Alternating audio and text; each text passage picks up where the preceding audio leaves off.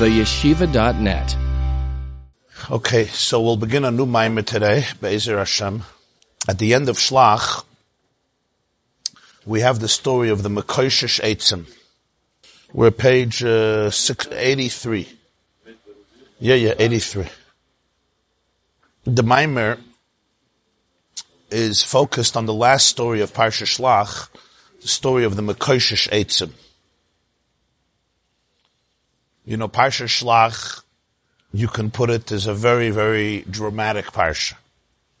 That's the story of the Miraglim of the spies, which ends up in a colossal f- failure and catastrophe, and the Jews are uh, now going to remain and wander in the wilderness for 40 years.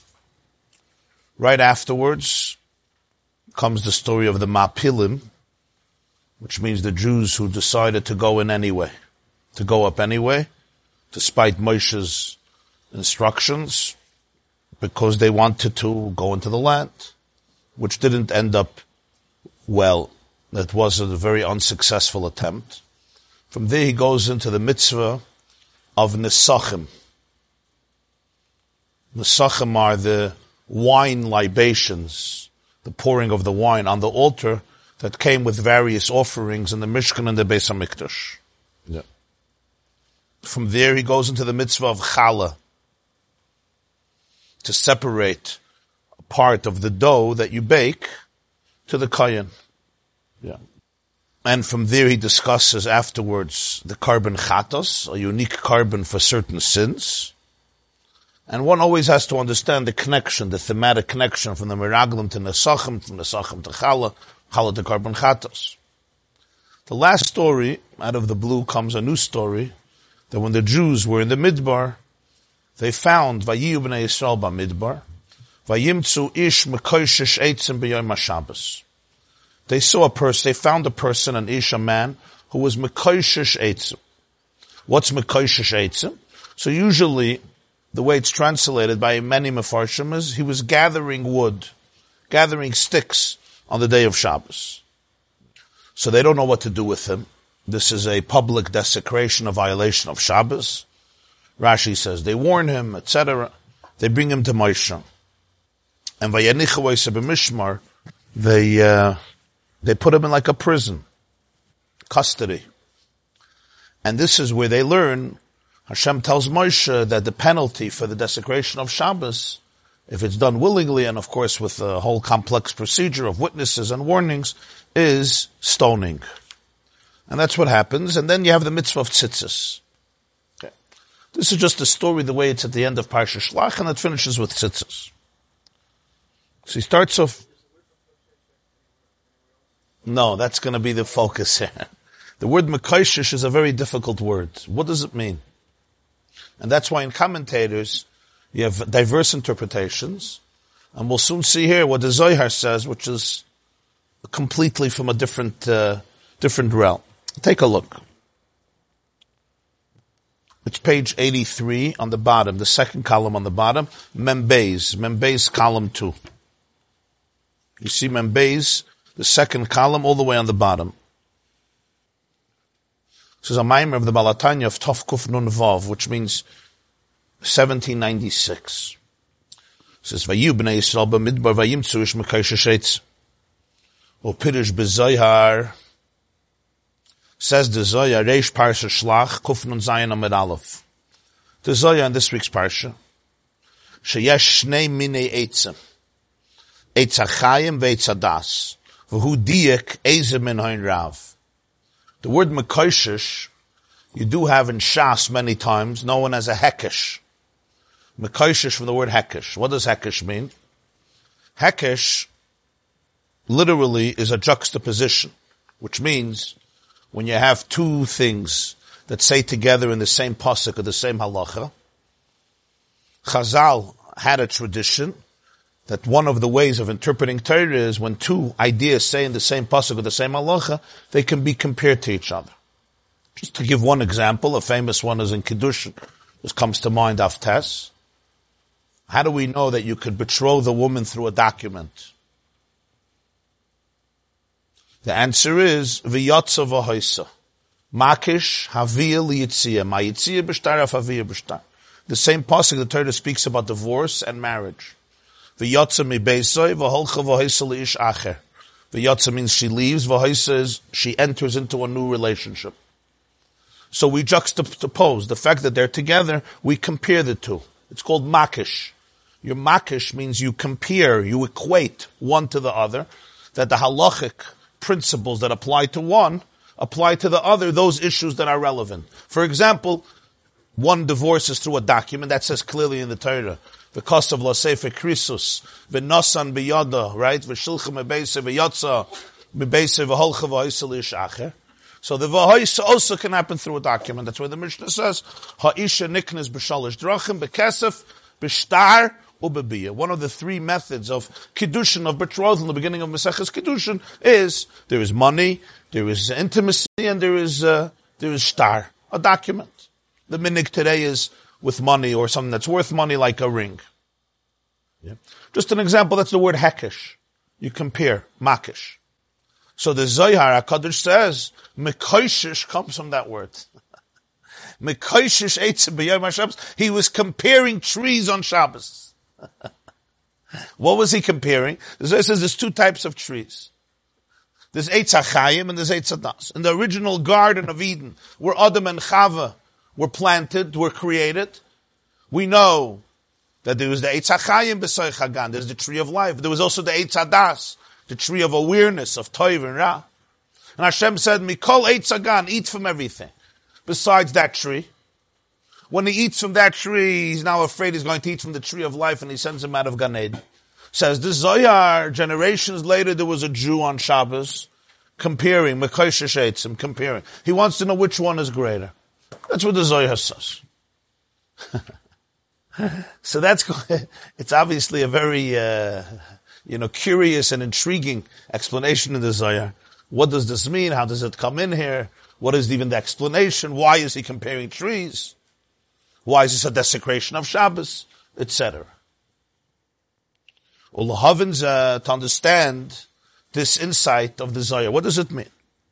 Tzarech lahavin inyan hagdusha one has to understand the inyan of Kedusha, the concept of holiness. Shamr Razal, the Gemara says, Adam mekadosh atzmi ma'at mata, mekachin harbe milmaila. A person sanctifies himself a little bit down here, and they sanctify him abundantly from above. The Gemara says in Maseches Yuma, Taflametes, Adam mekadosh atzmi ma'at mata you sanctify yourself ma'at, a little bit below, and the result is that milmaila from above, they infuse you with a tremendous amount of kedusha as a result of your efforts down here, even though it's ma'at.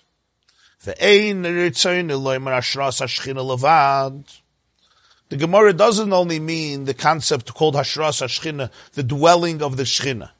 Shalza Amru On this, it says clearly, they say clearly, the Chazal say clearly that Shechina Shruya. There's an expression, the Tchina, the Shechina, the divine presence dwells. Shamru Kamay Shamru Razal, as Chazal say, Shafilu Echad, Sheyoshev V'Oisik B'Teira, Shechina The Mishnah says in Pirkei Avos in the beginning of chapter 3, right, that even one Jew who sits and learns Torah, certainly more than one Jew, but one Jew who sits and learns Torah, so Shechina Shruya the Shechina dwells with him. So that's something called Hashras Shechina, the Shechina dwells. Here, the Gemara's expression is in Yom Alamites, Adam mekadesh es atzmai ma'at malmata, noisei malmaila.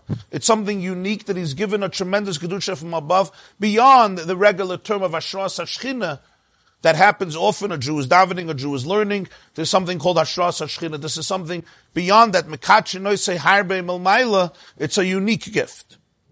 Alpi de brachas. The explanation is based on what the Gemara says in the sixth page, at the beginning of the sixth page of brachas. Ahadiksiv, about what the pasuk says. V'yasafta de gancha v'siroshcha v'yitzarecha v'goymer. The Gemara in Brachas Lamed Hey brings the pasuk in Kriya that you will gather your grain and your wine and your oil and I will give grass in your field for your animal, and you'll eat it, and you'll be satiated. In other words, the blessing is that there's a process of work, agricultural work, farming, which allows you to eat and enjoy and satiate yourself and your livestock, your cattle, your animals.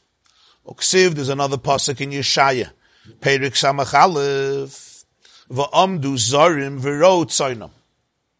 And strangers will stand up and shepherd their flock.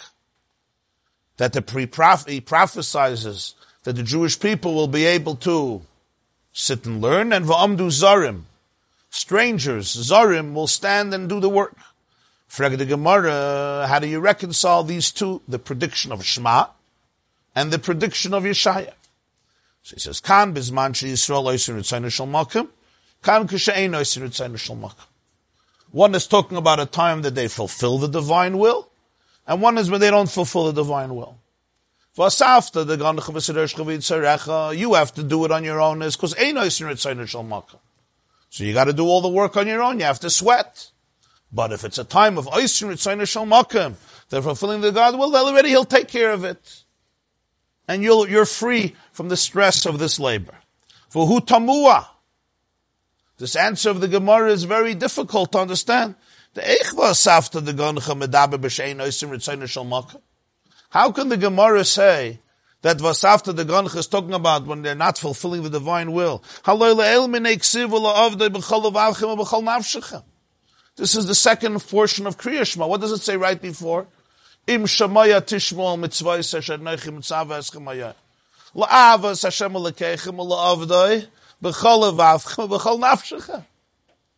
You'll obey my mitzvahs, love Hashem, serve Him with all your heart and all your soul. And then, v'nasati mitarartzechem, I'll give you the rain of your land in the right time. V'asafta the you'll harvest and gather your grain, etc., etc. That's called Ein Oisir Etzayin Makam. To listen to all my mitzvahs, love Him, serve God with all your heart and all your soul. How can the Gemara say this is Ein Oisir Etzayin Makam? And that's where you got to do the work yourself. Acha the. When we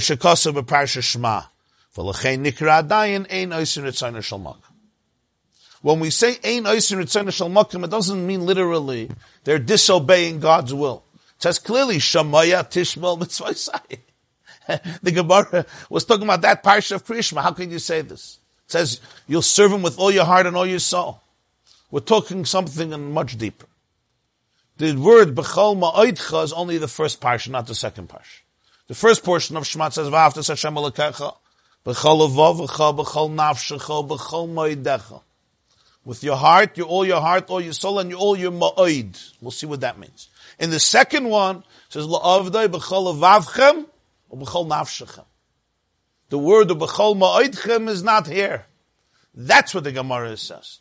The disparity, the distinction between avodas Hashem b'chol ma'odecha and not b'chol ma'odecha, that's the difference of oisin ritzayna shal makim and ein oisin ritzayna shal makim. That's what the Gemara means. But this has to be understood. How can you say that a Jew serving with his heart and with his soul, not b'chol moedechas, ein oisin etzayin shal makam alahavin hine isa b'zoyhar. The Zohar says, the less pulchina, ke pulchina de. Which means, pulchina in Aramaic means avoida, work, service. Richimusa means love in Aramaic. Says there's Zohar less pulchina. There's no avoida kepulchina de rechimus, like the avoida of love. That trumps everything.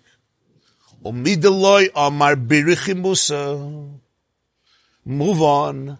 Ava pchinis v'amal hagiyela. The Zohar doesn't say leis pulchina kepulchina birichimusa. It says kepulchina dirichimusa. The difference seems subtle, but it's a difference in translation. Less pulchana kapulchana birichimusa means there's no avoida like avoida with love. In other words, serving God with a sense of love, with an affection. There's nothing like having a relationship with somebody, yeah, working with them, working for them, working with them, doing things for each other, accompanied with a feeling of love, not pressure and, and, and anxiety and stress and only fear and dominance. Less pulchina ke pulchina birchimus. Whatever avodas Hashem is, a Jew is davening, a Jew is learning, a Jew is doing a mitzvah, a Jew is doing kind acts of goodness and kindness. Less pulchina, there's no avodah ke pulchina birchimusa, like one which is accompanied by a feeling of love. The Zohar says less pulchina ke pulchina dirichimus. There's no avodah like the avodah of love. Not avodah with love, the avodah of love. In other words, the av itself is the avodah. Not to do the avodah with a feeling of love. In other words, that the love is there while you're doing the work. The avodah is the love. Las pulchana kapulchana dirichimusa. Like the avodah of love. Not with love. That's what he says. Mideloy amar birichim musa. Move on. Heyoisa ava atzma. Pchines avoida. Va'amal gadol agiyela. The ava itself is the avoida he's talking about. Va'amal. It's the great effort to reach. Kamoshe Moshe Rabbeinu olav Shalom limed das. And that's why Moshe Rabbeinu, he teaches das to the Jewish people. Limed das. He teaches this to the Jewish people at the end of his life in Parshas Nitzavim, where Moshe says, "La'avas Hashem alekecha ki hu chayecha." To love Hashem, your God. Why? Because He is chayecha. He is your life. Moshe is teaching them how to reach the avodah of Ava itself. Ki hu chayecha. The Hainu, what does this mean? What is Moshe saying? She is born and when a person meditates.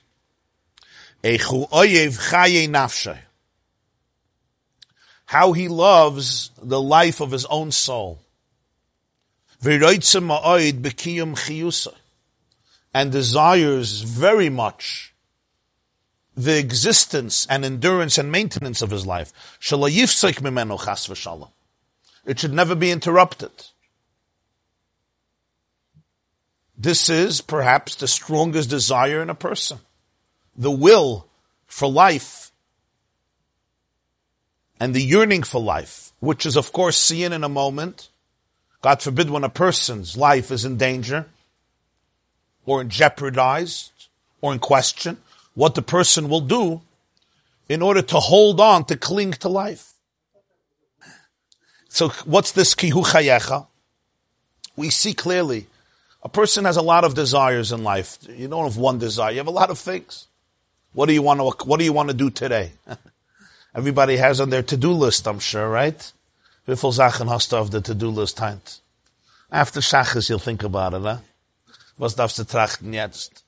People have a lot of desires.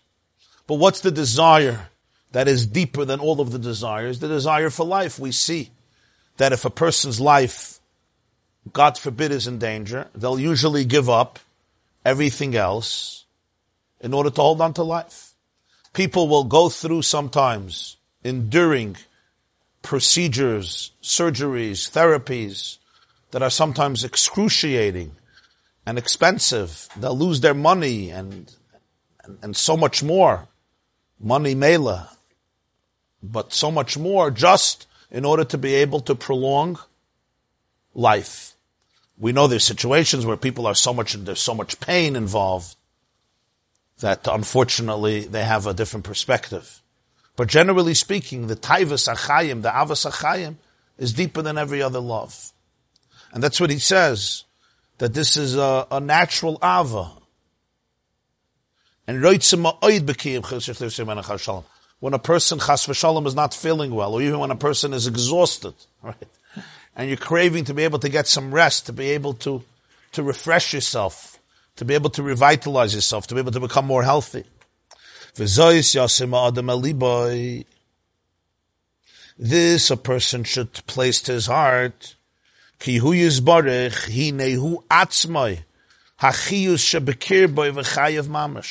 shehu chaye ha'olamim el yoinim v'tachtainim.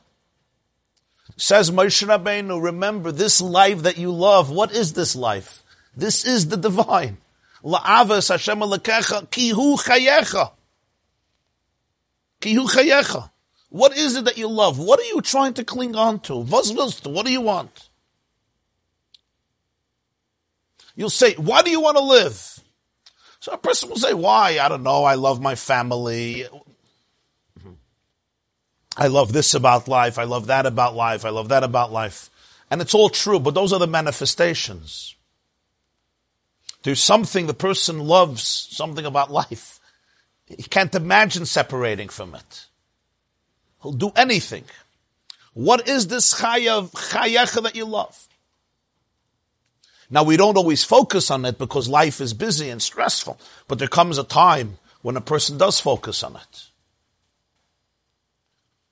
There comes a time, you know, those, those vulnerable moments in life when things are at, serious things are at stake, and suddenly, you know, a person doesn't always realize what they love and how much they love it until it might be taken from them.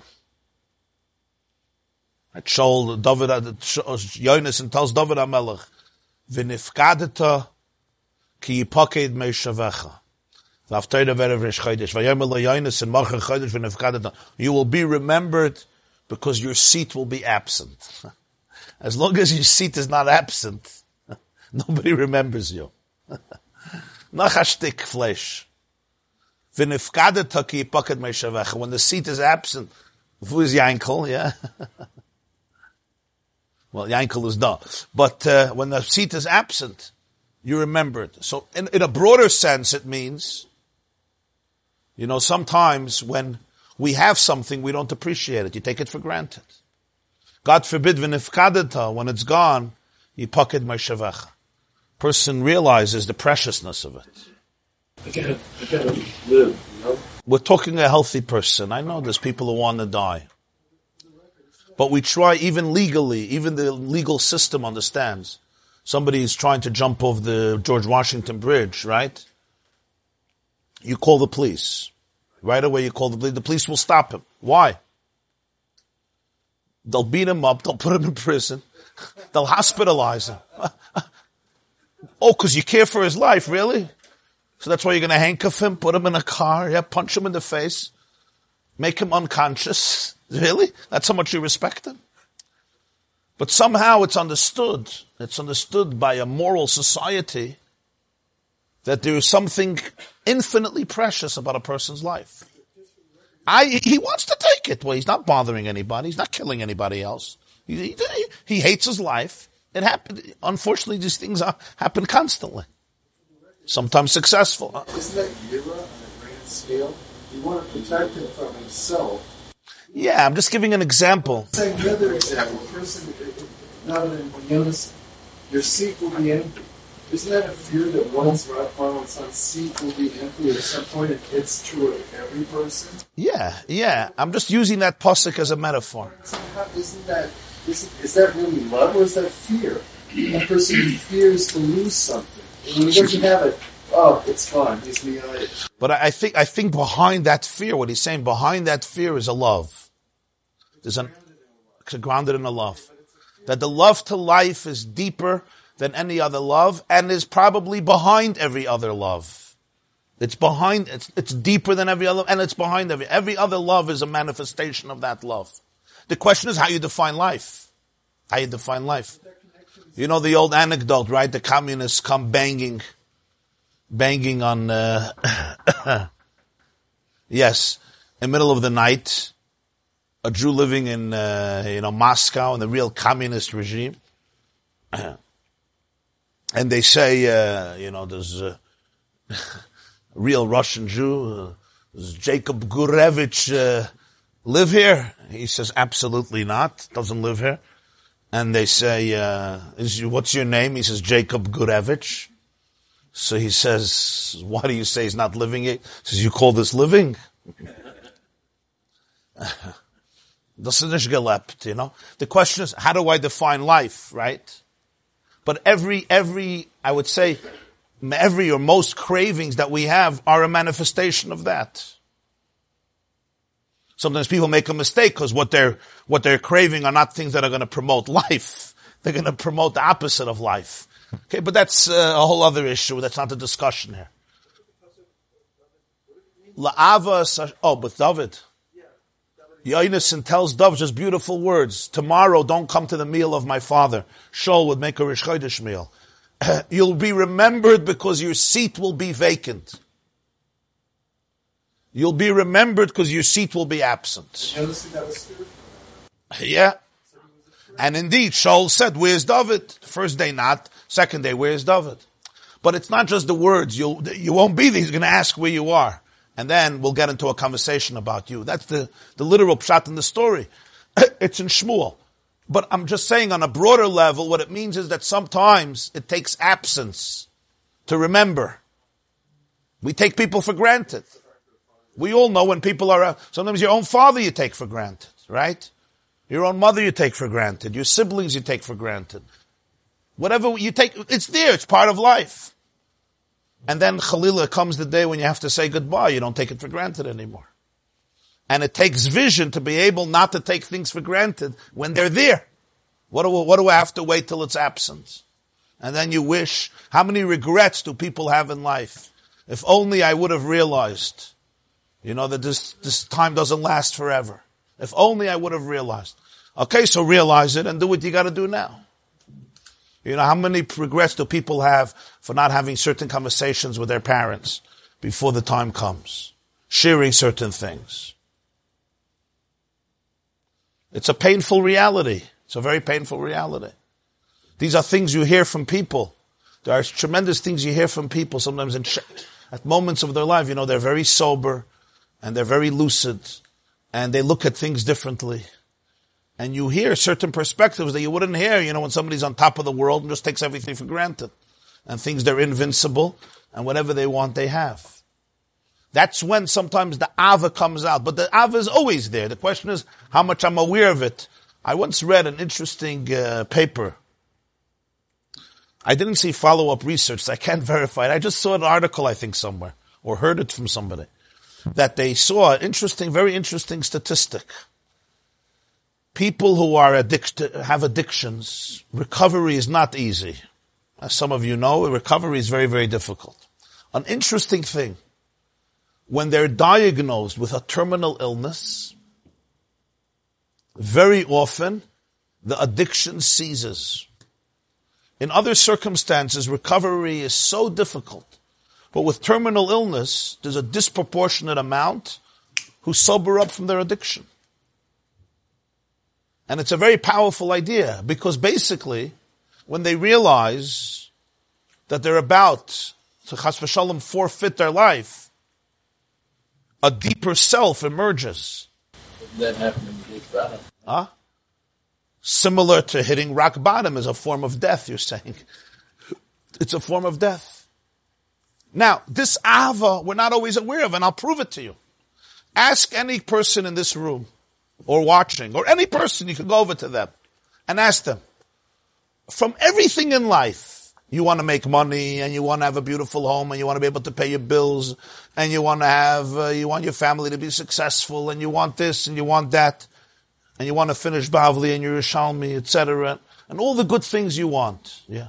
From all the things, what is the most important, important thing to you?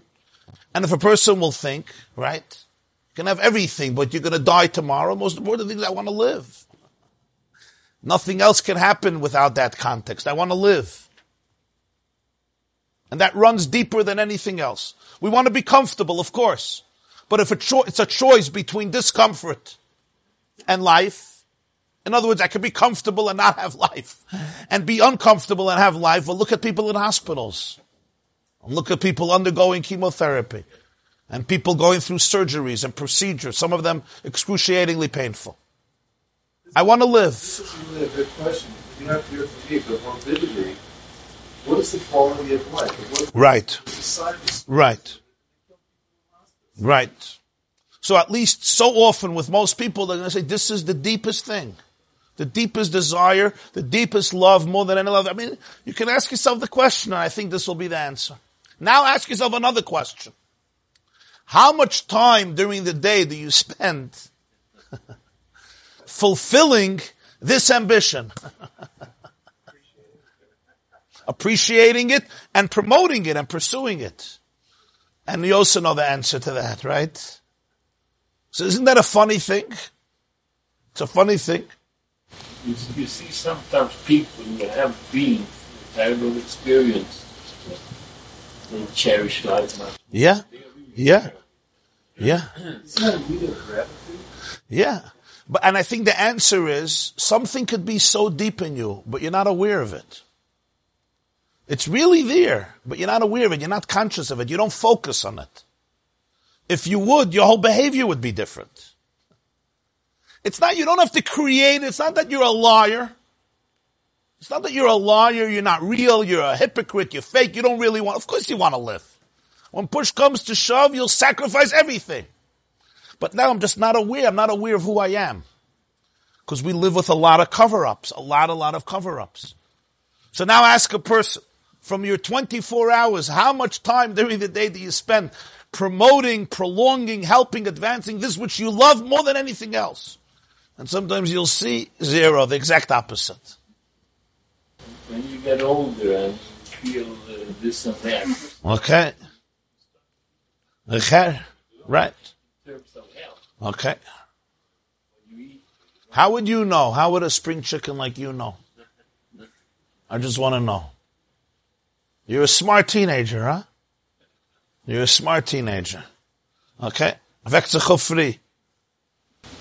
George Burns, that he said one time that uh, someone came up to him with a gun, right? And he said, "Give me your money or give me your life." And he said, "Wait a minute, let me think." About it. Give me your money or give me your life, huh? Yeah. There's an old Jewish joke that during the First World War, so the Russians were fighting the Germans. So at some point, the Russian general tells his platoon, the commander of the platoon, he says, listen, uh," he says, we got no backup. We got very poor ammunition. There's a whole platoon of Germans heading this way. It's basically man to man. That's it, you know? It's basically one man to another man. So this Jew says, can you show me my man? I'd like to make a deal with him. You know? Maybe we can work something out. You know? Show me my man. I'd ma- And the truth is that Judaism focused very much on this. And even in very practical terms. Moshe Rabbeinu says, Re'ena sati lefonecha esachayim, v'esatoy, v'esamoves, v'esara, ubacharta b'chayim. You should choose life. I've shown you there's life, there's death, there's good and. Choose life. So it says you need Moshe to tell you to choose life, an animal knows to choose life. A mosquito knows to choose life. Every rodent and reptile knows to choose life. So there's different levels of interpretations, but one of them it was a collective commandment to the Jewish people that under your during history it's easy sometimes for a culture or a religion or a people to choose death. We have cousins who glorify death, who glorify dying as a martyr, dying as a suicide bomber. Mothers whose nachas is if their children could kill themselves to destroy the enemy. The Jewish people, even in the worst situations, a day after Auschwitz, it was hard for some Jews to kill a Nazi. It was hard for them. Even if they had the opportunity. The focus was ubacharta b'chayim. Don't give in to a culture that glorifies death. You should always choose life. you know, they tell, they say that there were three people in Starbucks, a rabbi and a priest and a minister talking about their funerals. So the priest says, I would like to hear somebody say at my funeral, you know, he was a true servant of the Lord. And the minister says, I would like to hear somebody eulogize me and say he was a real friend. You could rely on him. They say, Rabbi, what would you like to hear at your funeral? He says, I would like to hear somebody say, you know, I think he's moving. It's all based on the same idea that we cherish life. And the truth is, it's, it's, as we see, it's innately human. And it's not even human. It's actually every existence will do anything to preserve its life. Tremendous things. Tremendous things. Do I always, am I always aware of it? I'm not always aware of it because if I would always be aware of it, I would act that way. And sometimes I act exact opposite. But it doesn't take away from the fact that if my true self is revealed and I have to, I'm forced to face it because I can't cover it up anymore. You see this Ava. So the Baal HaTanya is now teaching something else. He says, you say, how do you love God? You love God. Because what is it that you're loving? You're loving this elusive thing called life. So what does it mean? That I could sit on my couch and eat ice cream? Yeah, I guess so. But is that what it is? And if I can't sit on my couch and I can't have ice cream? The people who were years prisoners of war, people who languished for years in gulags. They did anything to live. They didn't have the comforts that we associate with life. Yeah, life is manifested in the fact that I can eat and I can drink and I can enjoy people and I can go Sunday here and Monday there and Tuesday there. But that's not the Nakuda. That's the manifestation, what we do. If you identify the Avazan, what is it that you're looking for? What is it? You like your lungs? You like your lungs? You like your blood system? You like the nine systems of the, of the biological organism? You appreciate your digestive system? You don't want it to disintegrate? Your skeletal system? What, what is it? Yeah, of course, it's all that. But what is the nakuda? What is the point? What are you loving exactly? So we usually don't go there. So he says, you love God. Every Jew already, you have Avos Hashem, you know? You have Avos Hashem. You're in love with God. But the way you translate God may be traumatic. What does God mean for you? He says, Kihu chayecha. Stop with this trauma. The def- real definition of Hashem is life. That is what it is. What is your life? What is this life? What is this breath? What are these electrical currents that vivify and vitalize our body? What are these hundred billion neurons firing away every nanosecond? You know there's a hundred, four hundred billion neurons firing away? Yeah, yeah, as you're smiling. Why do you think you're smiling? Because they're busy firing away. and 40 trillion cells operating. What is this life that gives them all that? What is it? That's divine life. It's divine energy. It's spiritual divine energy. You already love God. How can you limit life just to physical? Also physical life. Also physical life. There's another life. But that life doesn't cease. The relationship with the body ceases. Is there life after death? life doesn't die. of course, there's no, there's no life after death. There's no death in life. life lives. How can life die? The body dies. Life doesn't die. Very important idea. People find it very mystical. But I'll give you a very practical example.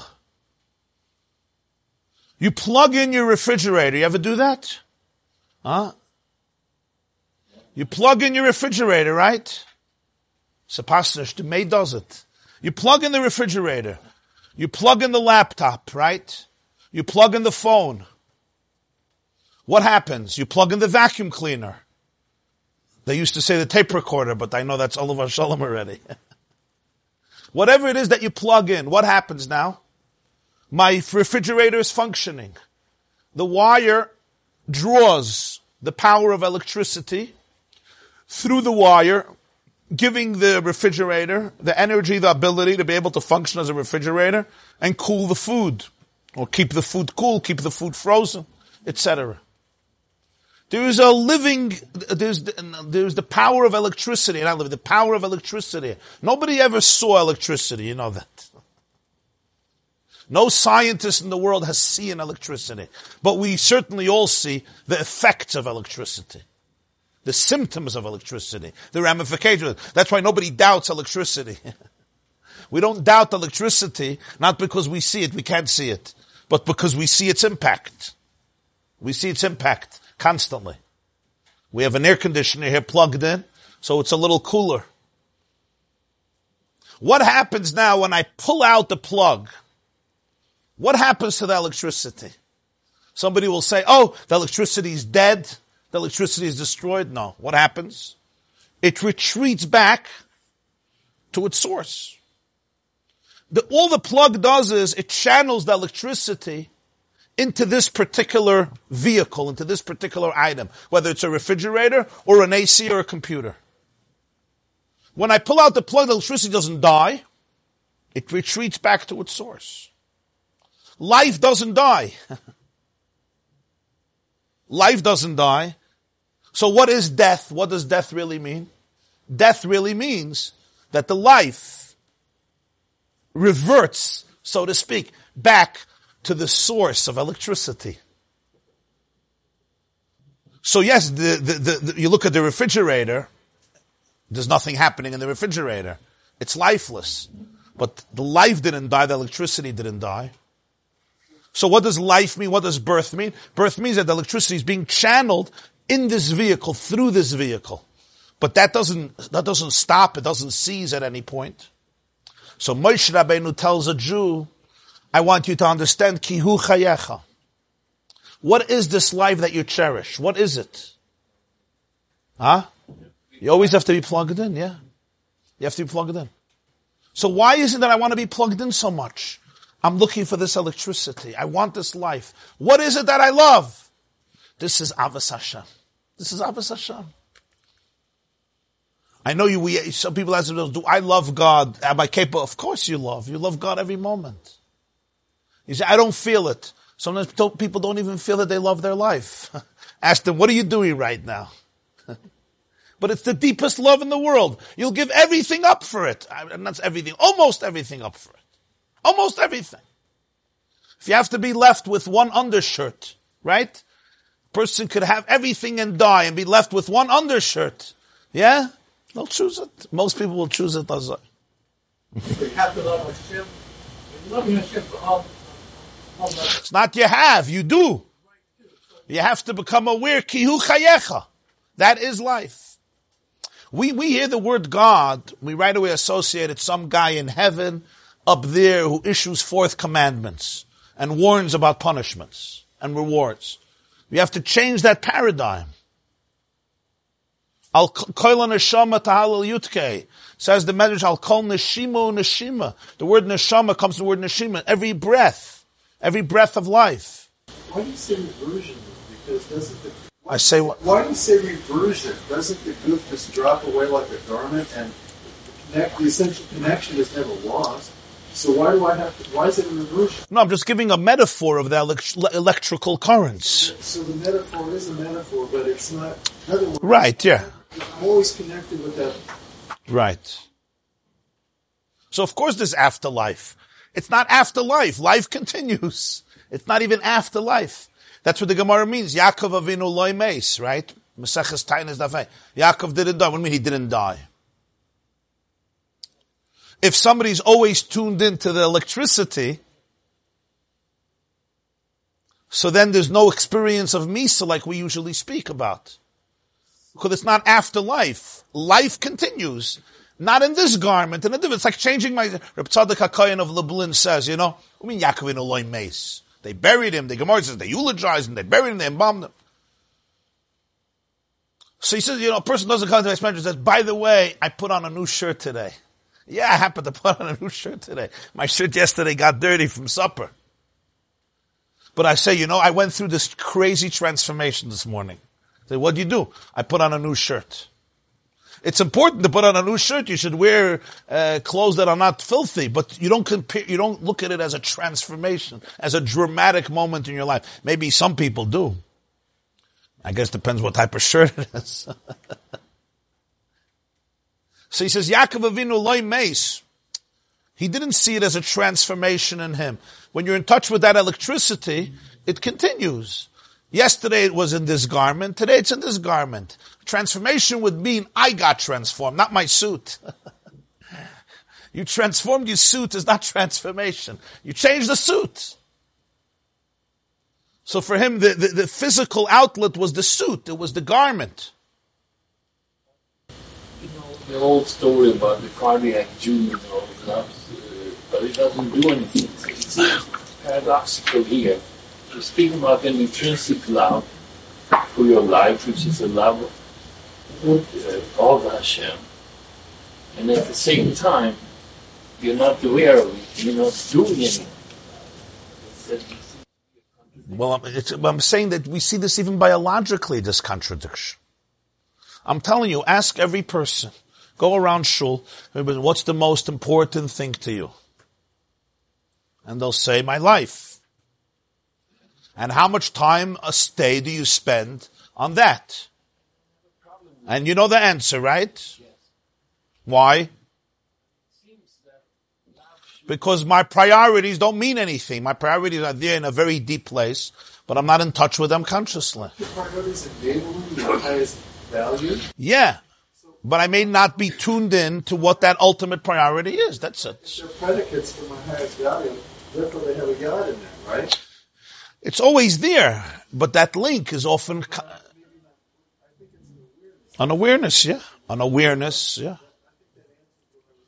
an awareness and appreciation for it, not taking it for granted, realizing how vulnerable it is. How vulnerable life is, but my essential level. Yeah, exactly. And the best. Yeah, you leave will have it. Sometimes uh, you'll ask a parent, what's the most important thing to you? Say his children. Say, how much time do you spend with your child? What's more important, your job or your child? What's the question? My job? really?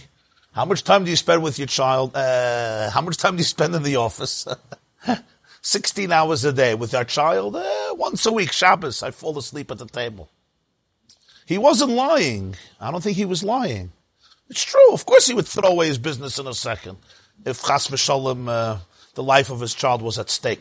But in day-to-day life, that deepest, most essential passion, that is real, it's real.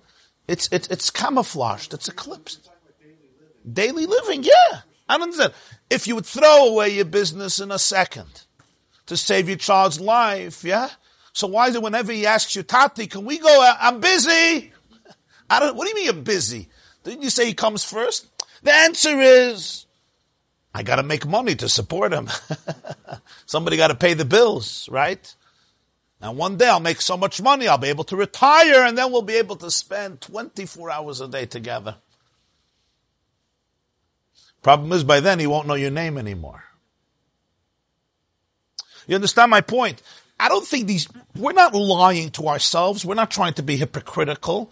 We mean it. Vaharaya, when push comes to shove, he will demonstrate that he means it. I was speaking at a Pidyon HaBen. so at a Pidyon HaBen, there's a very interesting nusach. You ever saw the nusach Pidyon HaBen? Right?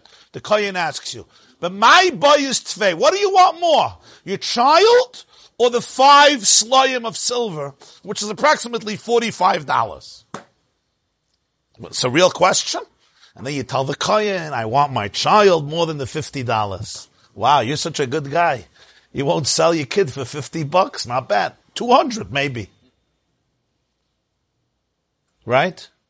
So I was speaking at a Pidyon and I said, what's this nusach? So the Kohen is not talking about now. Kohen is talking about in eight years from now.